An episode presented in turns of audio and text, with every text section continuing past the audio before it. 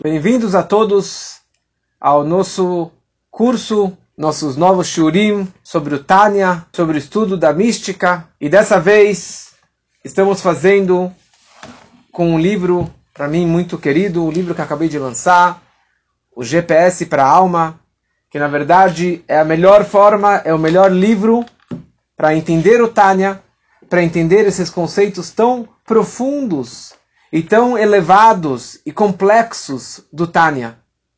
Então, com esse livro fica muito mais fácil de a gente conseguir acompanhar. Então, quem já adquiriu o livro, ótimo. Quem não adquiriu, pode acompanhar no PDF que a gente fez, ou se não, simplesmente acompanhar aqui nas nossas aulas. Sendo que muitos já têm esse livro, ou que já leram esse livro, então, obviamente, que eu não vou ler o livro dentro, não vou acompanhar o texto, porque você pode ler antes, mas a vantagem é que você pode ou preparar para a aula, ou revisar a aula e se aprofundar cada vez mais, e esses conceitos cada vez ficarem mais claros para vocês. Vamos estudar o Tânia.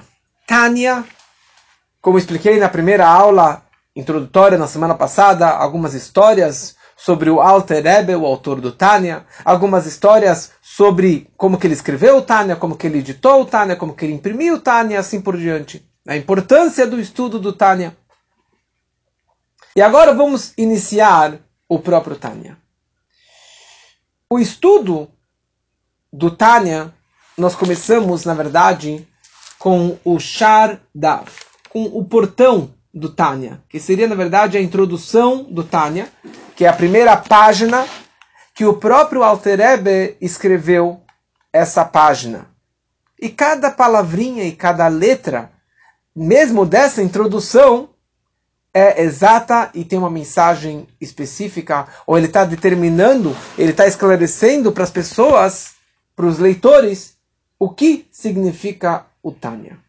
Aqui ele está descrevendo qual é a essência desse Tânia. E ele descreve isso como Sefer Likutei Amarim Helek. O livro de um Likutei Amarim, de uma coletânea de ditos e de frases, que isso ele descreve isso como uma humildade, né? Eu só fiz uma coletânea das palavras do Baal Shem Tov, do Magid Mimezres, do Arizal, do Zohar e assim, e assim por diante. E ele chama isso aqui como a primeira parte.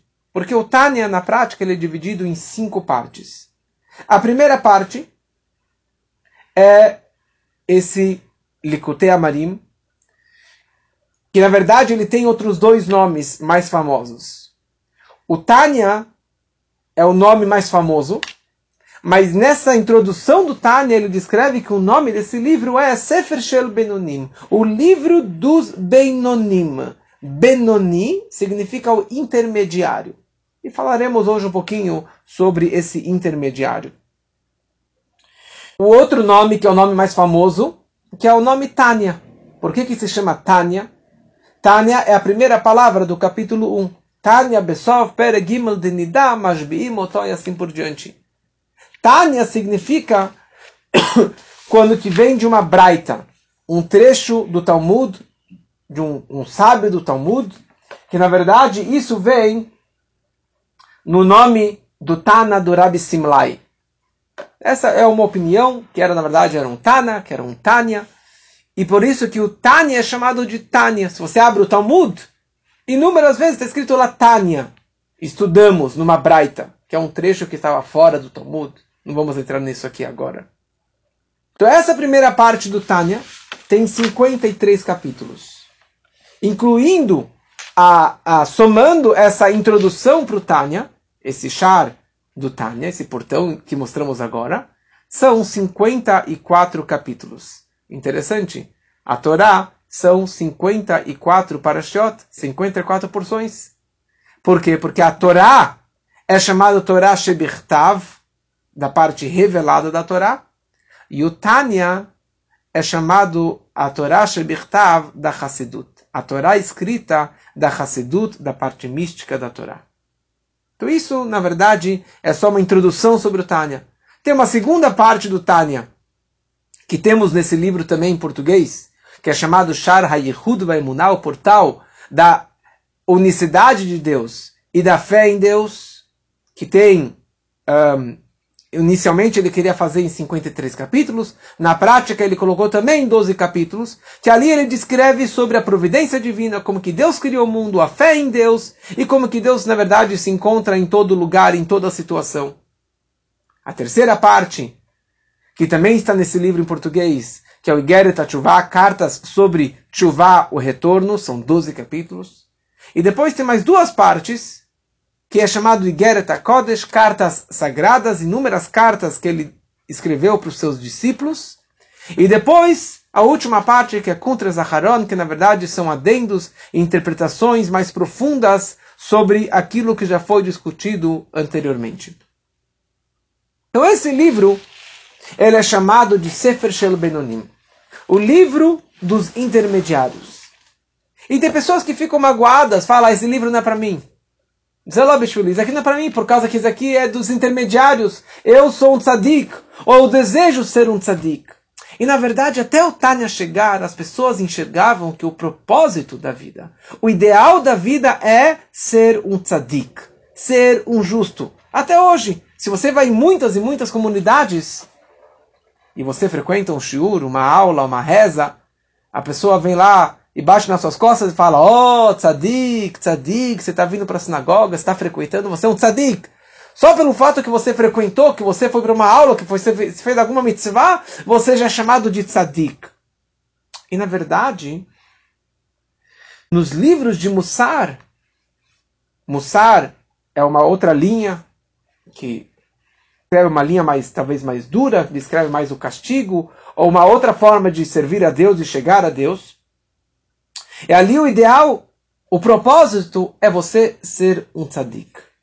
E ali eles descrevem isso como se fosse algo acessível para qualquer pessoa. Ser um tzadik.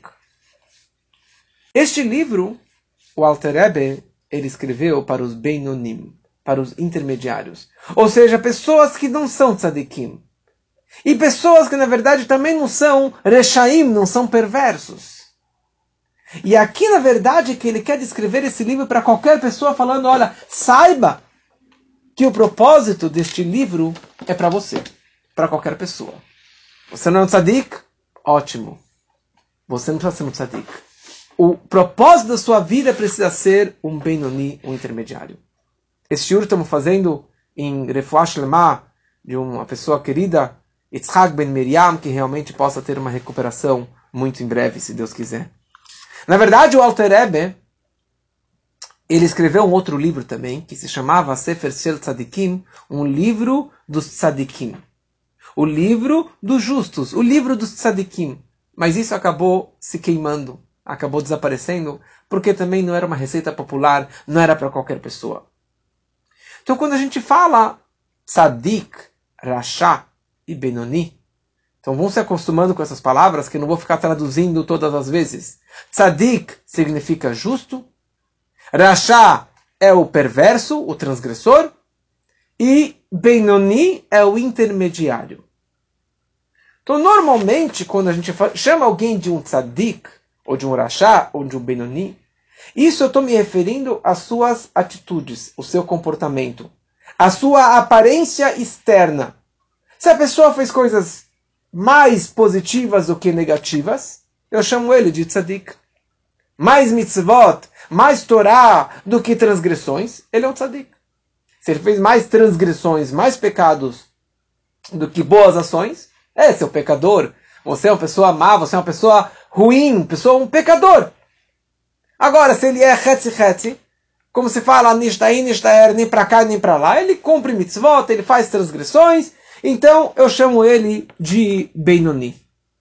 E na verdade, quando o Talmud quer descrever sobre o julgamento de Rosh Hashanah, quando é colocado todas as nossas ações, que, tudo que fizemos durante o ano é colocado na balança, então o Talmud descreve se a pessoa fez muitas mitzvot, muitas boas ações. Ele é chamado de tzadik, porque ele saiu justo vitorioso no seu julgamento. Se ele fez mais transgressões, ele é chamado de irachá, porque a balança caiu para o lado esquerdo. E se saiu equilibrado, então ele é chamado de Benoni. Só que isso é um, é um julgamento muito superficial. Ou na verdade é o que o juiz consegue enxergar.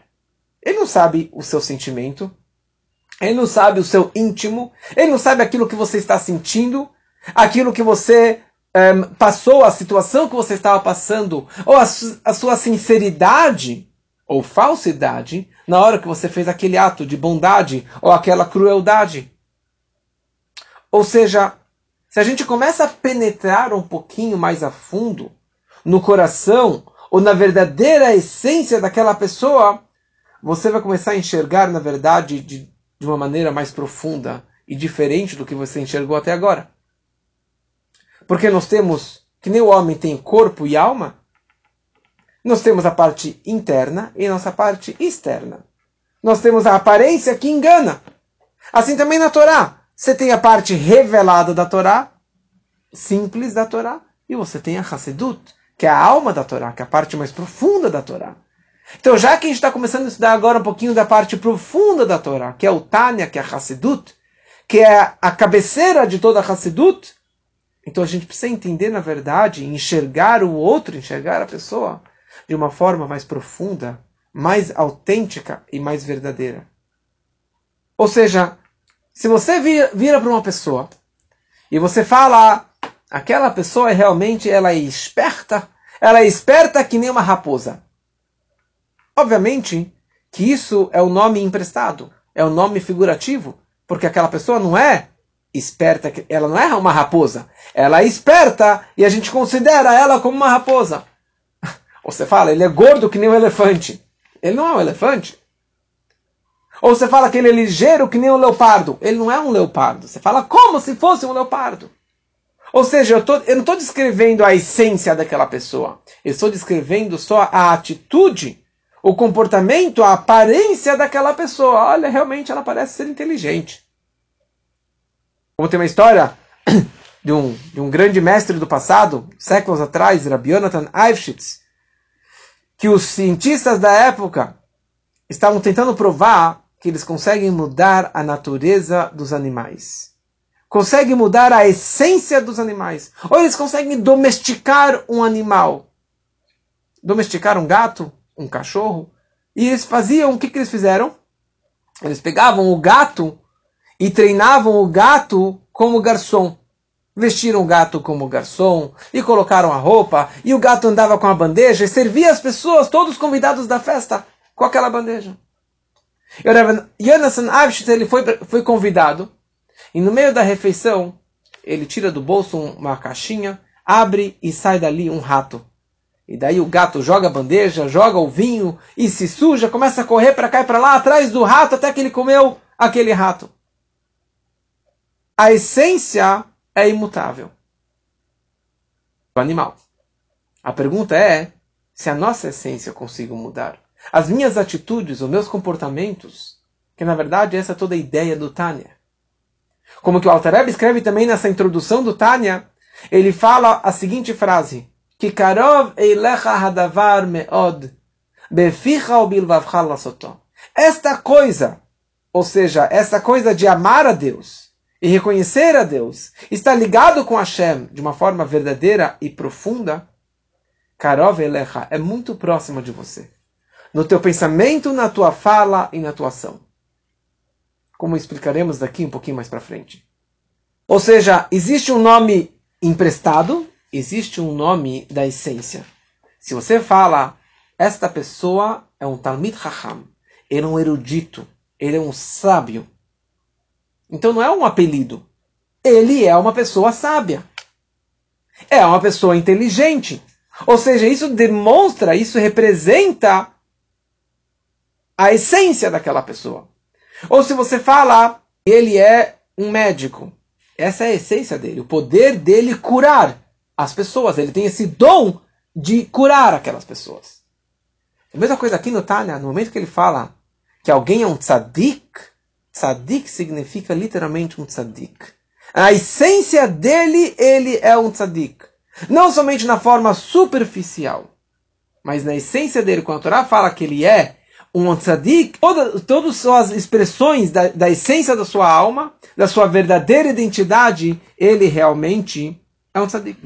Mas para isso, nós precisamos primeiro entender a, a estrutura da alma. Para eu saber, para conseguir julgar se alguém é um tzadik, ou se ele é um Benoni, ou se ele é um Rashá, eu primeiro preciso me aprofundar e começar a entender a, a estrutura da nossa nefesh, da nossa alma, para que a gente possa entender isso daqui mais a fundo. Na Torá, descreve aquela história, a nossa matriarca Rivka, que ela estava grávida depois de muitos anos. Finalmente ela engravidou e ela tinha gêmeos na sua barriga. Só que naquela época não tinha ultrassom e não tinha como saber que ela tinha realmente gêmeos. E ela estava sofrendo muito, de muitas dores. Mas a maior dor que ela tinha é que no momento que ela passava numa casa de idolatria, um lado da barriga dava uma cotovelada. E quando ela passava numa casa de Torá, na Yeshiva da época de Yeshiva de Shem e Ever, os filhos de Noach, o outro lado da barriga dava uma cotovelada. E ela ficou desesperada. Falou, imagina, eu sou casada com Yitzhak, filho de Abraham, vindo do patriarca Abraham, como posso ter um filho, um filho, com dupla personalidade? Ou talvez um filho bipolar, um filho que tem dois extremos. Por um lado ele está ligado com a idolatria, por outro lado ele está ligado com, com, com o lado da santidade. Como pode ser uma coisa dessa? E ela, no desespero, ela foi falar com o profeta da época, com o Rebbe da época, que era Shem, o filho de Noé. E o profeta fala para ela: Você tem dois filhos. Saiba, Rifka, que você tem dois filhos. Dois povos, duas nações que seriam, na verdade, Yaakov e Esaú, que ia sair o povo de Israel, e outros povos que iam sair a partir do Esav. E naquele momento, ela se acalmou. Por que, que ela se acalmou? Todos nós temos vontades e desejos opostos e contraditórios. Todos nós temos momentos de high, de empolgação espiritual, eu estou no Yom Kippur, eu grito Shema Israel, ou coloco o Tfilim, ou no Shabbat, cada um no seu nível, mas na hora que eu estou estudando Torá, que eu estou na sinagoga, eu estou no momento de empolgação espiritual. Mas depois eu saio da sinagoga e eu viro uma pessoa normal. Eu tiro a kippah, ou eu não me visto exatamente da forma que eu deveria me vestir, ou eu não falo da forma correta, ou eu saio do Yom Kippur e eu vou para a balada do Yom Kippur, como muitos fazem. Ou eu saio do Yom Kippur e vou comer num restaurante não kasher. Ou eu saio do Yom Kippur e eu volto para minha vida normal, laica, que é totalmente contraditória ao Yom Kippur. Como que eu posso ter, na verdade, essa dupla personalidade? Eu estou me enganando? E muitos fazem essa pergunta para si mesmo. Será que eu estou mentindo? A quem estou enganando? Eu não sou religioso, eu não frequento todo dia. E você sabe o que? é melhor nem ir uma vez por ano, nem aparecer, porque eu estou me contradizendo. Então falou o profeta para Rebeca, para Rivka, você tem duas nações. Você tem dois povos. Um que vai para a santidade e outro que vai para o lado mundano. E essa é que é a grande novidade aqui do Tânia.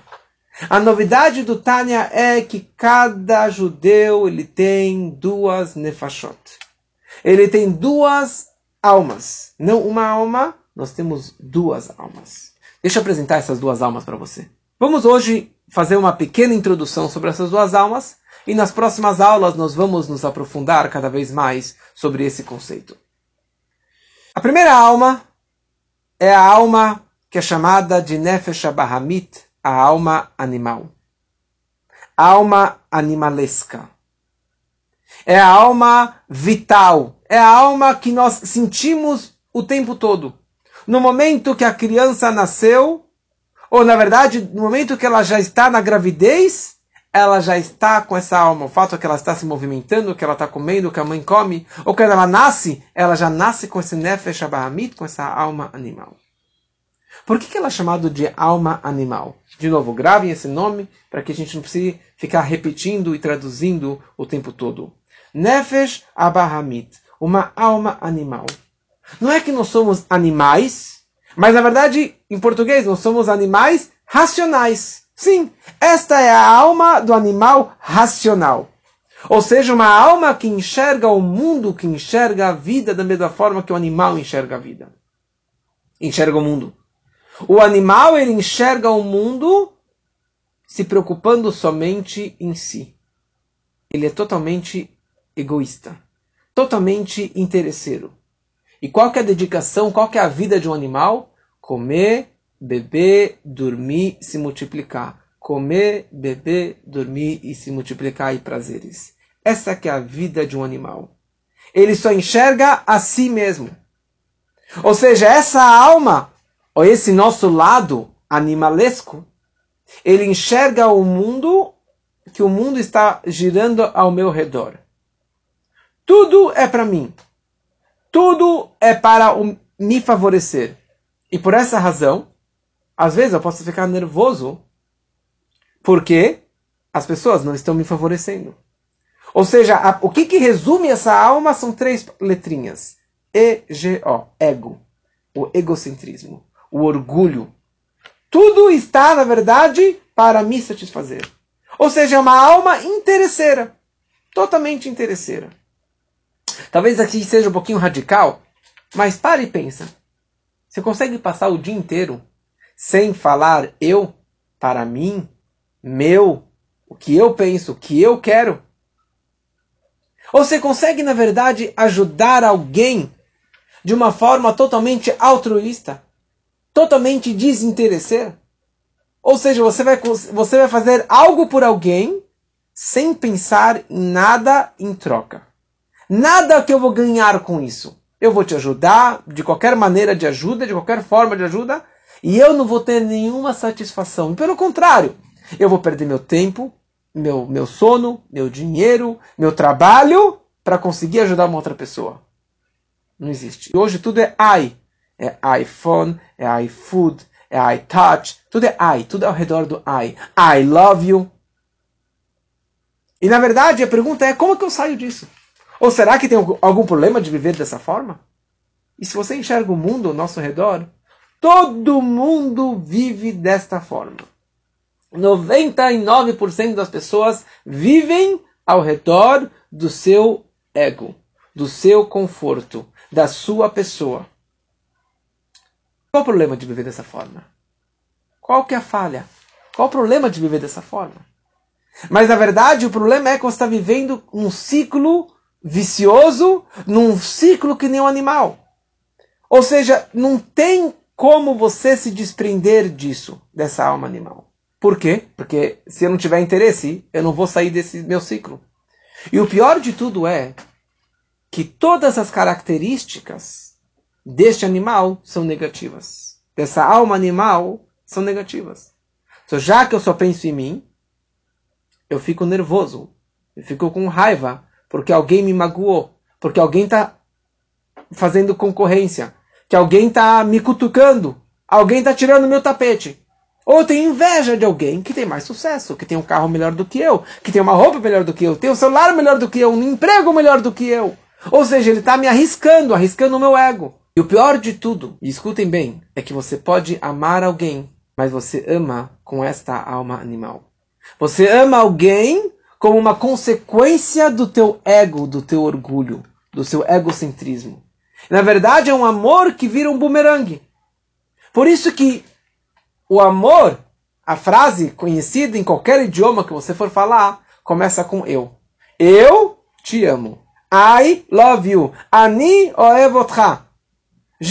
Amo. Em qualquer idioma que você for falar, a primeira palavra é eu. Depois tem uma coisa que se chama amor. E número três, você. Então, eu, I love you. Em inglês makes, combina melhor. Primeiro tem eu, tudo é eu.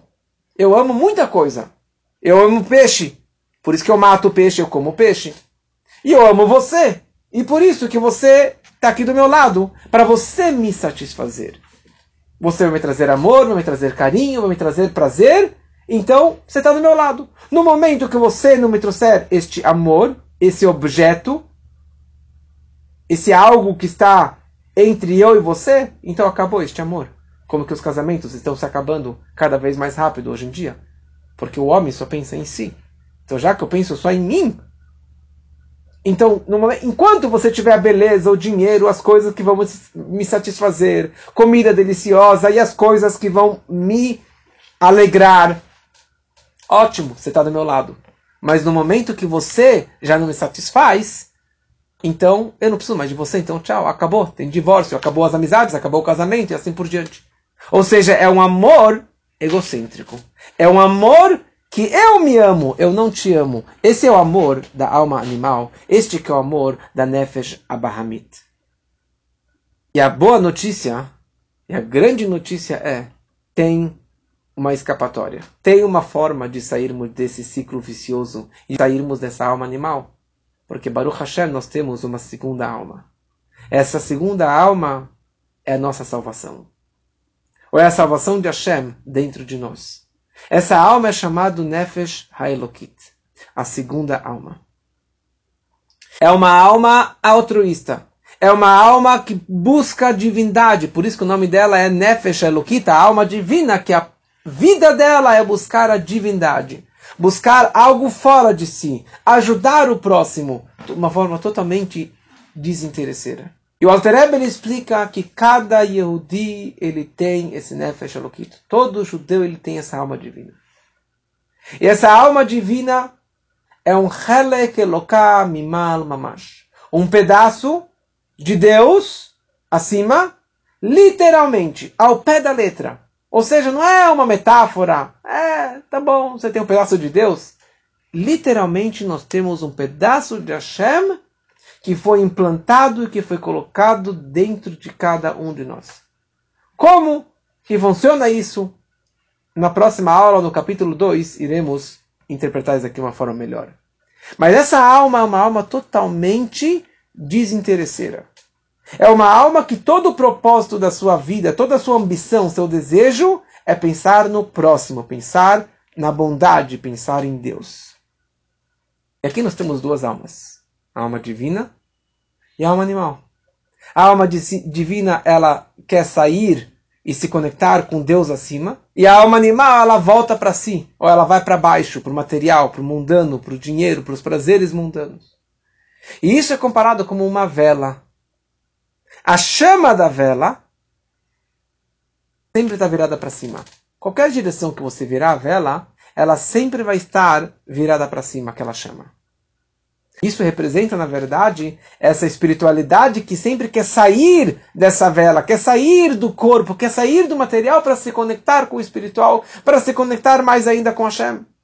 Mas, por outro lado, por que a chama não se desprende? Porque tem a cera, tem o pavio, tem, tem, a, tem, tem o óleo, o azeite que segura aquela chama para baixo. Isso representa o corpo que está atraindo cada vez mais essa chama para baixo. Tá bom? Então qual o problema? Eu tenho duas almas. Uma alma aqui na sinagoga, na espiritualidade, e uma alma na rua. Então, eu tenho duas vidas paralelas. Fala Alterebe não. Nós temos duas almas que estão, na verdade, o tempo todo brigando. E nós temos dentro de nós uma batalha interna, constante e eterna. E a questão é como que vai ser o equilíbrio entre essas duas almas. E o equilíbrio entre essas duas almas é o que vai gerar o tzadik, o rachá e o benoni. Quem é o tzadik? O tzadik é aquele que game over. A batalha entre as duas almas já terminou. Quem que venceu? A alma divina totalmente. A alma divina fortaleceu e venceu a alma animal, Nefesh Abamit. A tal ponto que a alma animal foi levada como prisioneira para o lado da santidade. E mais ainda, a alma animal deixou de ser animal e mudou a cidadania, mudou o passaporte, mudou, mudou a sua identidade e virou, na verdade, uma alma divina também. Ou seja, não somente que o, o cachorro o animal não está mais latindo, não está mais agredindo, não está mais provocando o homem para fazer coisas negativas, mas ela mudou de time. Agora tem dois, duas forças da alma divina.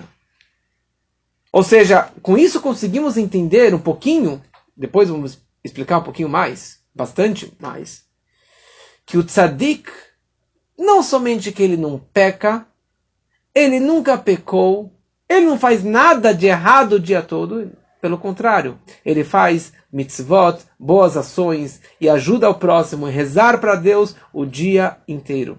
E não somente isso, ele não tem nenhum desejo, uma atração de fazer o mal, de fazer algo que seja contraditório à vontade divina. Ele não faz na prática nada de errado, ele não fala na, nada de errado, e nem no seu pensamento ele não cogita em fazer algo de errado. Game over. O Benoni é algo mais complexo. Calma aí. Então, se isso é um tzadik, quem que é um Benoni? Quem que seria esse homem intermediário? O Benoni, na verdade, é a situação um pouquinho mais complexa. O Benoni, descrito aqui no Tânia, é uma pessoa que também não faz pecados. É uma pessoa que só faz o bem, Torah e mitzvot o dia inteiro. Então qual a diferença entre o tzadik e o Benoni? E a resposta é que para o Benoni ainda não foi game over. O jogo não acabou, a guerra não acabou, a batalha não acabou. Ou seja, ela eles estão no meio da batalha. A alma divina está aqui, a alma animal está aqui. Todo dia eles estão brigando. Só que no final do dia, no final daquele round, daquela batalha, a alma divina ela sai vitoriosa. Ou seja, esse Benoni, na prática, nas suas ações, ele não faz nada de errado, ele faz coisas boas, não faz transgressões, não faz pecados. E mais ainda, a existência de um pecado, para ele, é totalmente fora de cogitação. Da mesma forma que uma pessoa normal é fora de cogitação dela se envenenar ou de se suicidar, para o Benoni, pensar em fazer um pecado, para ele é fora de cogitação. Ou seja, da mesma forma que eu tenho certeza que eu não vou simplesmente pegar um veneno e comer, para o Benoni também é muito claro que uma, um pecado, uma verá, uma transgressão, é um veneno. Ele está indo, na verdade, ele está se matando, ele está se suicidando. Sim, o Benoni é um nível muito elevado. É um, um nível muito avançado. Que mais para frente falaremos mais detalhes sobre ele. Então, se é assim, por que, que ele não é tzadik? Se ele não faz nada de errado, por que, que ele não é tzadik? Por que, que ele não é justo? Ele é que externamente, aparentemente, o Benoni e o tzadik são a mesma coisa, a mesma aparência, o mesmo comportamento. Os dois têm barba, peor, chapéu, se comportam direito, fazem tudo bonitinho. Por que, que ele não é chamado de tzadik? Porque ainda não teve game over. No Benoni, ele ainda tem o animalzinho dentro de si. Ele ainda tem a provocação. Ele não consegue extrair os desejos que apitam na sua cabeça. Ele não vai atrás dos desejos. Ele não vai atrás dessas, dessas provocações. Mas todo dia está lá latindo e provocando ele para fazer algo de errado. Então quem é Urachá? Urachá, na verdade, não é Urachá, o perverso que nós sempre imaginamos. É o pecador, o cara que, que matou, que traiu, que abusou, que, que, que engana, que não faz nada, que nunca frequenta. Baseado aqui no Tânia, o pode ser uma pessoa extremamente religiosa.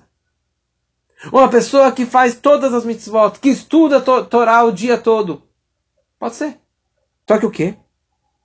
Essa pessoa ela faz um pecado por ano.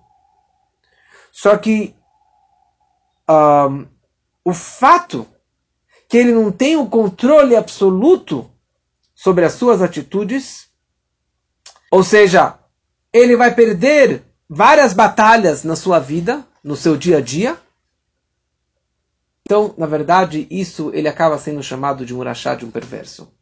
Ou seja, o mal que está dentro dele tem o potencial de se fortalecer e de superar e de fazer que ele peque na prática e faça o mau caminho. Em outras palavras, o rachá, para ele se envenenar ou se suicidar, não é fora de cogitação. Para ele pecar de vez em quando, tá, não sou tão religioso assim, ou de vez em quando escorregar, pisar na bola, para ele não é fora de cogitação. E isso já denomina ele como um Rashá. Ou seja, Rashá não quer dizer o cara pecador, o cara perverso, mas Rashá, aqui na essência da nossa alma, significa alguém que de vez em quando ele se permite ir ser levado pelo lado negativo. Então agora vocês todos estão pensando, então o que que eu sou? então que, que nível que eu me encontro? O que que eu sou? Se eu sou um tzadik? Eu acho que não. Benoni? Não sei. Provavelmente eu sou um rachá. E por essa razão, o nome do livro é Sefer Shebenonim. É o livro dos intermediários. Porque aqui, na verdade, o Alter está descrevendo que você pode ser um Benoni. E você deve querer e almejar um dia ser um Benoni. Tinha um grande aluno do Alter se chamava Rabbi Hillel Meparit. Hillel Meparit era um grande tzadik, ele era meio Rebbe, meio, meio tzadik, meio Hassid, uma história inteira sobre ele. Mas ele um, já quando jovem, ele era conhecido, famoso como o Ilui de Hometz, o, o, o ilustre, o crânio, o grande mestre da cidadezinha dele. E quando ele conheceu o Tânia, os olhos dele brilharam de tanta luz, da, da, da luz profunda que tinha dentro do Tânia. E ele começou a estudar um pouquinho de Tânia, um pouquinho de Hassidut. No começo da sua carreira, ele estudava a semana inteira Gemara, Nigle, Talmud, e no Shabat, a partir do, da entrada do Shabat, do Kabbalat Shabat, ele colocava um talit junto com seu parceiro, com seu Havruta, e ficava estudando Hassidut o dia inteiro, Kabbalat Shabbat inteiro. E ele falou a seguinte frase: eu pensava que eu era um tzadik gamur. Eu pensava que era um tzadik, um justo perfeito, maravilhoso. Imagina quanta Torá eu estudei a minha vida toda. Mas no momento que eles abriram o Tânia, eles entenderam que com todo o seu conhecimento, ele ainda não atingiu o nível de um Benoni. Então nós tiramos o talit que estava nos nossos ombros, abrimos a porta que estava trancada e saímos para fora. E daí que saiu essa frase conhecida na Polônia, que era tzadik, com certeza eu não sou. E halevai benoni, oxalá quem dera que eu realmente eu possa ser um benoni. E a grande pergunta é, como funciona essa batalha? Como vencer essa batalha? Porque a alma divina representa luz e a alma animal e o mundano representa escuridão.